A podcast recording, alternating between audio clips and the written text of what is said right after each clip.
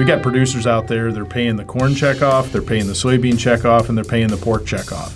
And what they're expecting out of their respective boards and their respective staffs of these organizations is that they work together and share those checkoff dollars around and don't duplicate things and be inefficient. That's no different how you run your own farm operations. Hello and welcome to Wherever John May Roam, the National Corn Growers Association podcast. This is where leaders, growers, and stakeholders in the corn industry can turn for big picture conversations about the state of the industry and its future. I'm Dusty Weiss, and I'll be introducing your host, Association CEO John Doggett. You can join John every month as he travels the country on a mission to advocate for America's corn farmers. From the fields of the Corn Belt to the DC Beltway, we'll make sure that the growers who feed America have a say in the issues that are important to them, with key leaders who are shaping the future of agriculture. The U.S. pork herd consumes 900 million bushels of corn a year. Not only does that make the pork industry a key customer segment for our growers, but many of the same trade and sustainability issues that we grapple with in corn impact them as well.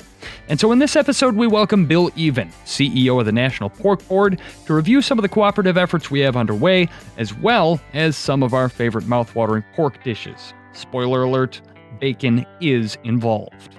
If you haven't yet, make sure that you're subscribed to this podcast in your favorite app. That way you can take us with you in your truck, your tractor, on your next trip, and never miss an update from John.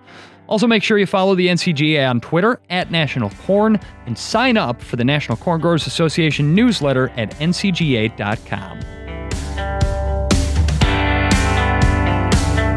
And with that, it's time to once again introduce John. John Doggett, the CEO of the National Corn Growers Association. And John, in the world of business, there's a lot of talk about the value chain, but in our field, it's as much a food chain as it is a value chain. The NCGA has important partners throughout that chain, including leaders in other ag sectors where corn serves as the primary livestock feed. That's right, Dusty. And, and what happens to the corn industry has ripple effects across a lot of other industries. Our customers, whether they're in the beef business, their dairy business, poultry, raising chickens, or like the subject we're going to talk about today, the pork industry. So it's important that we work closely with all of our partners to make sure that we're all thriving together, even during these very strange and, and unpredictable times. So, our guest this week is Bill Even, the CEO of the National Pork Board. Bill is a longtime leader in agriculture and he is a fourth generation farmer himself. And I'm going to let him introduce himself just a little bit more. So, Bill, first of all, thank you for joining us on Wherever John May Roam. Thanks very much, John. I really appreciate the opportunity. And yeah, I'm the CEO of the National Pork Board, also known as the Pork Checkoff, uh, located here in Des Moines, Iowa. Uh, and as you mentioned, uh, we have a, now a fifth generation uh, family farm in southeast South Dakota and where we raise corn, soybeans, some small grain, hay. Uh, we have a cow calf operation and also a small farm equipment repair business, and we also sell seeds, so seed corn, soybeans, and the like. So deep roots in agriculture, and I'm a partner with my brother and uh, my son in that operation. Bill, I want to bring the, the pork segment into context for our, our listeners real quick as we get started. So, give us a quick overview of the U.S. pork industry. How big is it? Who's involved? Where are they involved? Yeah, absolutely. So when you look at the USDA uh, Census of Agriculture, uh, it shows there are about 60,000 uh, people that actively own hogs, raise hogs in one shape or form.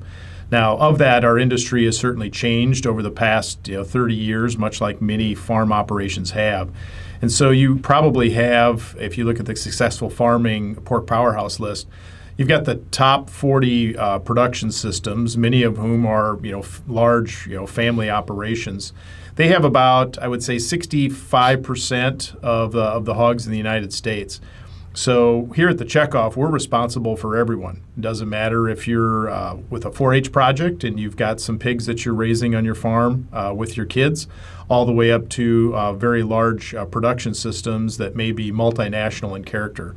And uh, we collect those dollars, the checkoff dollars. It's uh, 40 cents of every $100 of value of pigs sold in the United States. And then we spend those dollars on research, promotion, and education. So the pork industry itself, it's got a variety of actors. Matter of fact, our uh, board president has a very successful pasture raised pork operation down in northern Arkansas and uh, sells his products directly to consumers and to the restaurant industry.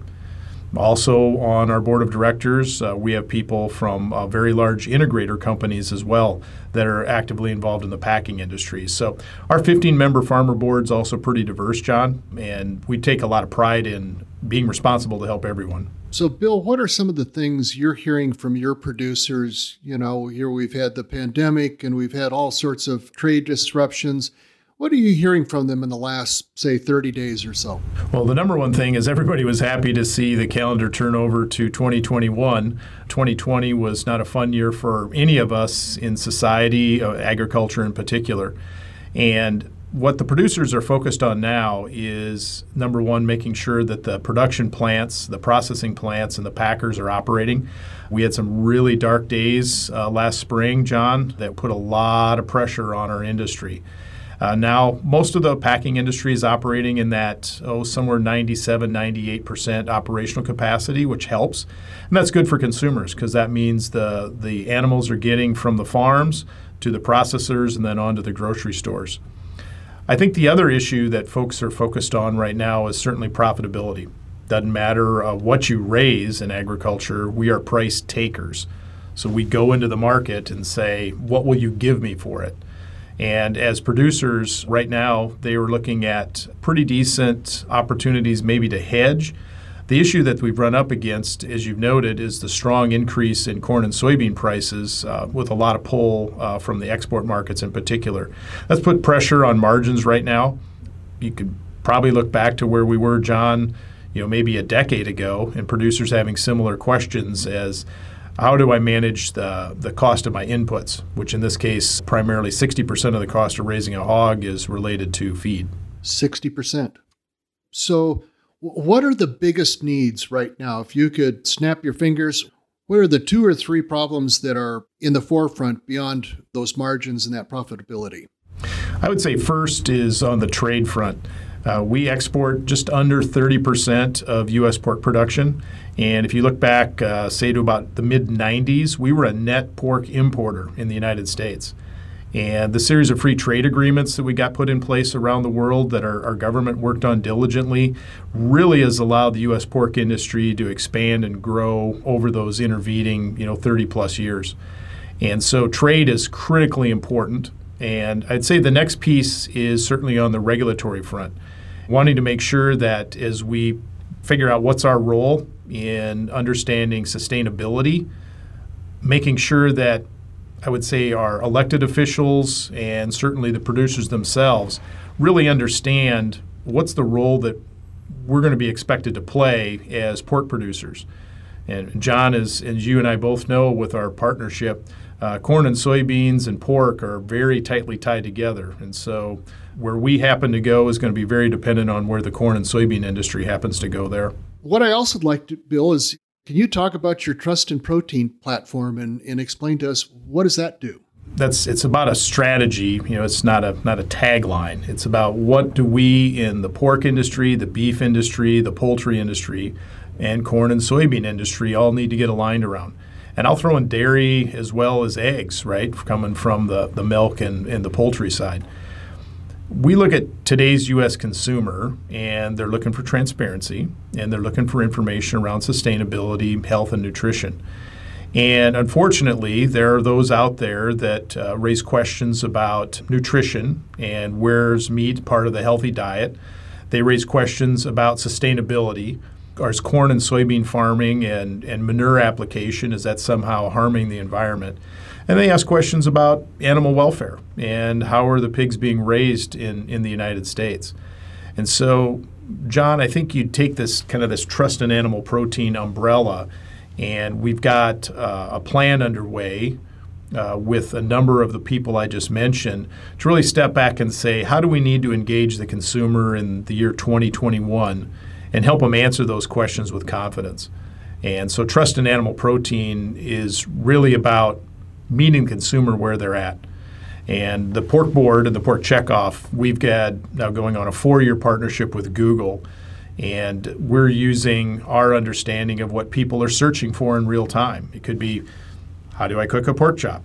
Or it could be, tell me more about how pigs are raised. we need to be able to provide those answers in real time with people that are fact based. And in a world where you can get anything that you want on your smartphone, and probably half of it is uh, inaccurate, I think our jobs here at the checkoffs are to make sure that there's a trusted voice out there in the midst of all that confusion. And that's part of what Trusted Animal Protein's about as well. Bill, I'm curious if I if I went and plugged why is bacon so delicious into Google, what would I get back? I think it's because it's it's made with angel dust, I believe. Um, we always say bacon's the gateway drug for vegetarians, and that. So we've got flavor going for us, and like anything else, on the flip side, you've got pork loin which is incredibly affordable. It's a great lean cut of meat, and it's very versatile and, and easy to cook. And when we've had consumers stuck at home with a pandemic now for the better part of a year, helping people understand how to cook, that was another major effort we did in 2020, and we're continuing in 2021. Because when your favorite restaurant or you know sports bar is closed and you can't go in there and get your snacks or get your meal, we found out really quickly that a lot of consumers were in Google just asking, How do I cook? And so we spent a lot of our marketing budget just helping answer those basic questions. John, up around where I'm from, bratwurst, of course, is a, a, staple both in the parking lots of your favorite sports venues, but also around the house. But I've got to ask you, what's your favorite pork product? Oh, gosh, I, I'd say a really good, thick pork chop, grilled and um, you know maybe uh, like a cranberry sauce or something you know something tart to go with it or sauerkraut you know i'm i'm still german enough we still eat a lot of sauerkraut i mean you know don't get me started. It's it's not lunchtime yet dusty and, and you're going to get me started. Yeah we got to stop recording these before lunch here. Yeah yeah we do. Bill what about you? Favorite pork product? I, I am a big fan of pulled pork now. I, I admit i am a lousy cook. My wife janelle is fantastic. She's got a Traeger, she's got a grill, she's got a nice kitchen, and she loves to cook. And my waistline shows it. Um, but on on this point, and I think something worth mentioning here is, you know, John mentioned a nice thick pork chop center a plate. There's a, a number of people that still love their pork that way. But we also are recognizing that pork is an ingredient along with sometimes center a plate is really where we need to be. And we look at our Hispanic market in the U.S. You've got a base of about what 60 million people with Hispanic origin in the U.S. today. The growth rate expected of our Hispanic population is around 160% between now and 2050. And they love pork, they love our product. And so you've got a built in customer base that's growing, but they tend to eat pork maybe a bit differently than I would on, you know, growing up in the Midwest with that center of plate cut. And so a lot of the work we're doing is in Spanish and deep into the Hispanic markets, just making sure that we're meeting their needs and answering their questions. They have more health related questions, and if we're able to answer those, it really helps keep them as customers. Bill, to that point, I actually had the pleasure of living in Miami, Florida for a little while. And of course, Miami has a very strong Cubano population down there. And one of the funniest pictures that I ever saw was uh, something that one of my coworkers down there snapped while he was driving to work on the Shula Expressway. And it was the car in the lane next to him, sporty little Miata with the top down, and seatbelted into the passenger seat was an entire lechon, a great big pig ready for the spit roast, wrapped in plastic bag that somebody just seatbelted right into that passenger seat and away they went down the Shula. It's uh, it's definitely a market segment for you guys. well, and we actually, as you mentioned that, Dusty, we took our board of directors to Miami literally a year ago in January, so January 2020. And we spent three days there deep in the Hispanic community with restaurants, with uh, distributors, with grocery stores, uh, with consumers. And uh, I tell you what, it's very important. John knows this as well very important to get our board members out of what you call kind of the, the pork or ag echo chamber and get to whether it's Miami, get to New York, get to Seattle, get to San Francisco, really understand the consumer segment out there that's buying our product. And often they don't look like us and they may speak a different language than us, but they love our product. And so it's our job as marketers to make sure we know them. And uh, I've had the pigs both in Miami as well as here in Des Moines, Iowa And uh, it goes really great with a beer in an afternoon, too. it certainly does. Unaccustomed as you are, huh? Unaccustomed as I am of, of having a pulled pork sandwich and a cold beer. You know, Bill, I was looking up some figures here. It's been a couple years ago, but interestingly enough, the state with the fastest growing Hispanic population as a percentage of the population is your home state of South Dakota, which I think is really kind of interesting. And and and a lot of those people uh, that came to South Dakota are working in those meatpacking plants and, and in other places in agriculture. So it's, it's so interesting how it's a big circle here. We're all kind of interconnected one way or another. And as we bring those folks in to work in meatpacking plants, they're coming in with new tastes and, and developing new markets. Let's talk about another market. And I have experience with this twice. I've, I've done it twice, and that is Beyond Meat. Where's the pork industry on this? Are you guys concerned about this? Yeah, you're talking about alternative proteins and whether it's cultured product or perhaps uh, processed protein product that's plant based. Here's where we land. We talk about real pork. And so, what do I mean by that? So, we're real farmers on real farms raising real pigs that's real food. Our ingredient list is one word and it has four letters P O R K. And when you get in today's consumer that's looking for clean label, simplicity, easy to understand, minimal ingredients, we're really confident of the story that we have to tell. And frankly, we're pretty proud of it as well.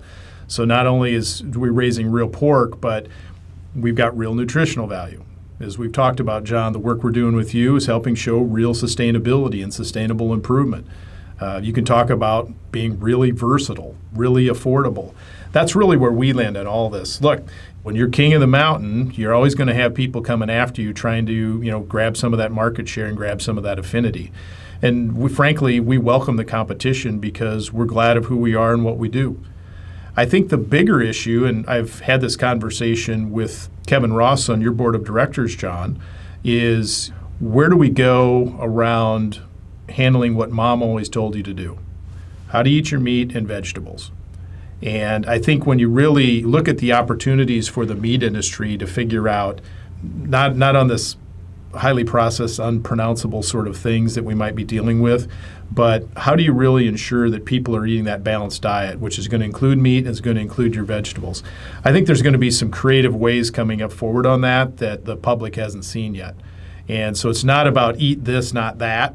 It's really about how are you eating healthy and I think that's a much more honest way to approach the conversation with the consumer. Bill, I wanted to ask you you alluded to what a challenging year 2020 was for everybody, but especially for pork farmers. And I've heard it said that 2020 was the year where the imperative was to adapt, pivot, and overcome. And so, what were some of the challenges that were posed to the pork industry specifically by the COVID pandemic? And how did you overcome those challenges? If you if you wind the clock back to March, and it was literally right around St. Patrick's Day when many of the states started shutting down and sending people home, that was kind of a, a turning point. And it was shortly after that, as you started to get into early April, and we saw COVID starting to spread across the United States, various businesses, various communities entering the country. And it started to impact the processing industry and the food industry. So I clearly remember it was Easter Sunday a year ago when the wheels really started to come off the wagon. We started to see the domino effect of processing plants starting to close. And as you folks may know, the pigs don't stop growing, the sows don't stop farrowing. And so you have this just in time supply chain that's designed to keep the grocery stores stocked.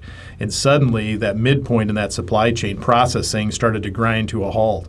And at one point in early, by the time we got to early May, right around corn planting time in, in the upper Midwest, we were operating maybe at 50% capacity in the United States. And so we had this massive backlog of animals on farms. At the same time, you had grocery store shelves going empty. And it was a very, very difficult time for our producers. As you folks may have also heard, we had some producers doing the unthinkable, where they had to, you know, actually go out and euthanize perfectly healthy, market-ready animals and tried to dispose of them.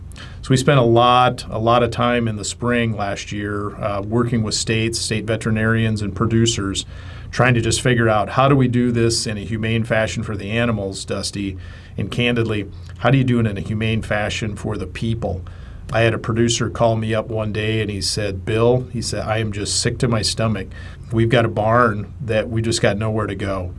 And he said, We've got 3,000 head of hogs in there. And he said, I can't ask my employees to do it. So he said, uh, I'm taking my boys out and we're just going to have to deal with this ourselves. Those were very trying times in the pork industry. But I will say, farmers are great improvisers, and we, we worked with state officials in particular, state by state, trying to allow some emergency uh, double stocking of barns, uh, reduce feed rations and the like to kind of limit feed the diets. And thank goodness it never materialized at the scale we were afraid it was going to. But overall, again, no one was more happy to see 2021 than I think pork producers uh, to get this, to get that year put behind us. And Bill, John alluded to it a little bit earlier, but pork is an important customer segment for corn farmers. They're partners, really, in agriculture. But just what are we talking about here? Can you quantify exactly how important pork is to the corn industry? Well, absolutely, and, and we're really proud of that that partnership. Many of our pork producers are active grain farmers themselves, raising corn and soybeans. So I did look up some numbers here to answer that question. And right now, when you look at the U.S. pork herd in, in total, in the latest year we have numbers for in 2019, we're about 900 million bushels of corn that we're consuming and around 250 million bushels of soybeans in the form of soybean meal. And so we are, you know, just just shy of a billion bushels of the US corn crop is consumed by hogs in this country.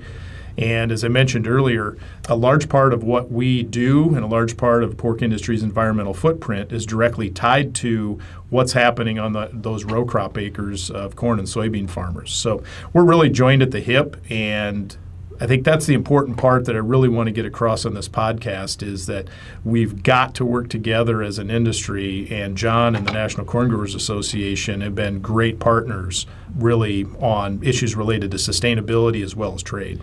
Bill, you're absolutely right. You know, we, we are so closely aligned. You know, you're not only a customer, but uh, again, uh, many of your members are our members, and, and we do all need to, to work together. And you brought up the term sustainability. We are doing a lot in the corn growers uh, on sustainability. How important is that to your industry? What are you doing? What can we do more of in our industry? Well, and I, have got to credit the leadership of NCGA and, and John and the team there. It was probably well over three years ago now that the leaders from the pork industry, the corn industry, and the soybean industry sat down and the farmer leaders signed a memorandum of understanding that we were going to share information and partner with our checkoff research dollars in the area of sustainability research. And big kudos to the national corn growers. And I've got a list of a few things here I should just mention, John. You know, we've just completed this life cycle harmonization research with corn and soy and pork out of the University of Arkansas. We've worked on joint organizational goals related to sustainability. You know, both John, your team, and particularly you know, Nathan Fields, who's directly working with us at, at the Pork Board. We've got uh, work underway to build a draft feed supply blueprint so that we really understand how that comes from the crop acre up through the pigs and then on to the consumers. And then we've got a kind of a corn, pork, soy sustainability initiative that we're working on as well. So those are just tangible examples, John, of how your organization is leaned in to partner with us in a fantastic fashion. Well, Bill, and we asked you uh, some months ago to participate in our market recovery plan, and, and we appreciate the fact that, that you came to those meetings and, and participated. And for those who don't know, we put together a group of our customers to talk about what can we do over the next five years to increase corn demand. We took that question to our customers, which was interesting because not only do we continue to be focused on the long term, but we were looking more at the short term. What are those base hits can we hit? Bill, you and I both learned a lot, I think, in that. I can't remember who it was that was talking about cold storage and the need for cold storage, you know, uh, overseas. I mean, we, we just heard a lot of little things here, there, and the next place, little things that we can do that over time, and, and you add enough of them together, we might actually have something that we can work with. What did you get out of that process? Well, I think first is the acknowledgement, leadership, and courage it took for the National Corn Growers Association in the middle of a pandemic to essentially stop some of the work you were working on and say, we're going to do a really good formal assessment so that we can act in real time. And you did bring together a great deal of the supply chain to talk about that, a lot of your customers. So I'd say uh, one of the things that I think we need to acknowledge is the support that the corn industry has given the U.S. Meat Export Federation. As I mentioned earlier, we export nearly 30% of U.S. pork production. And state corn grower associations, uh, National Corn Growers Association have always been good supportive partners of U.S. Meat Export Federation. And that organization, based out of Denver, that uh, pork and beef and lamb all are tied into, really are our eyes and ears on the ground internationally and help us move product uh, in the global market space.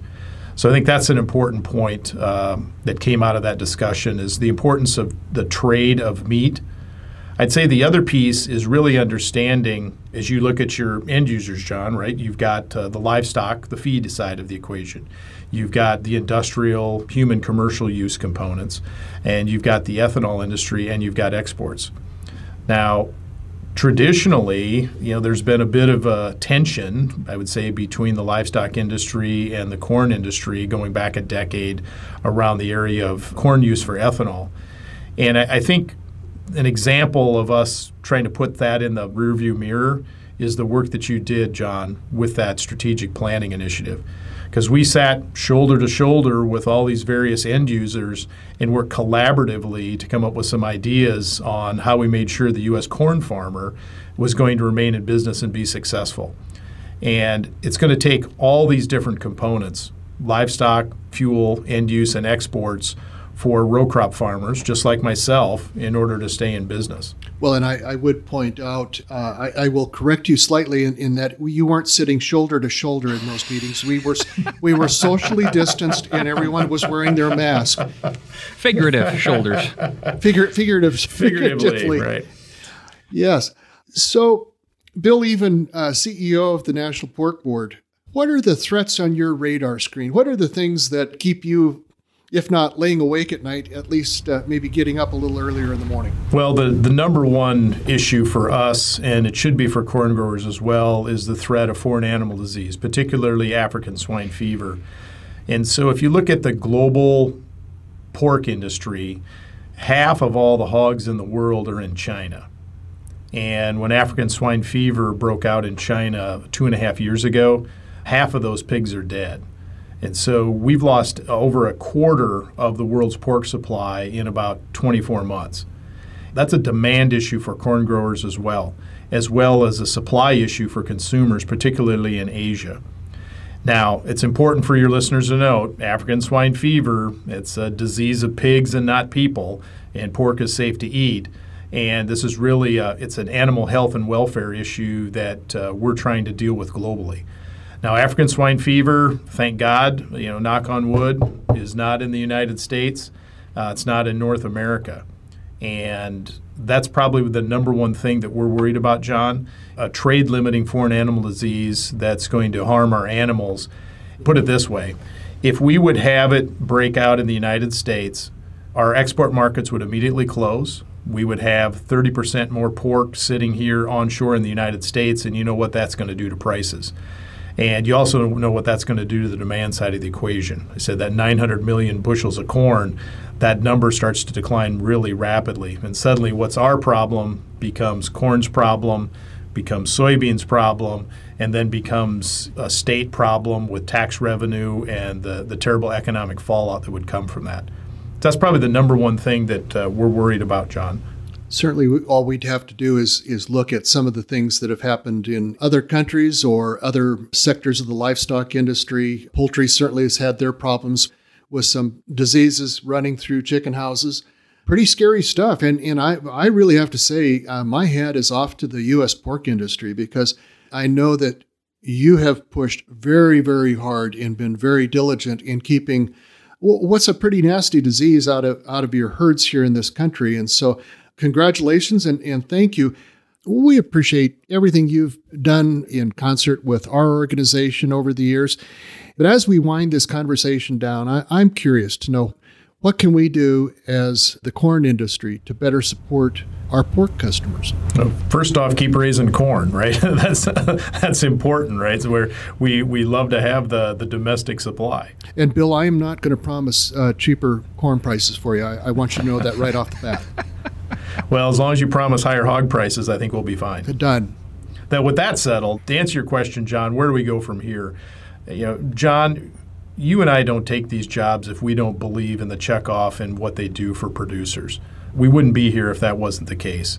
And what we've been able to demonstrate with corn and soy in particular is a real understanding that's going to take partnerships. We got producers out there, they're paying the corn checkoff, they're paying the soybean checkoff, and they're paying the pork checkoff. And what they're expecting out of their respective boards and their respective staffs of these organizations is that they work together and share those checkoff dollars around and don't duplicate things and be inefficient. That's no different how you run your own farm operations. And so remembering who we are and where we come from, not get above your raising, as, as it said, is going to do us good stead going forward. So that continued, I would say, collaborative work, particularly in the area of sustainability, we're very close to having the carbon neutral pig so there's a really great, bright future in front of us here, but it's only going to happen if we're working really closely with the corn growers. Bill Even, CEO of the National Pork Board, thank you so much for joining us on this podcast. I'm John Doggett. I'm the CEO of the National Corn Growers Association. Thanks for listening, and tune in next month for another episode of Wherever John May Roam, the NCGA podcast.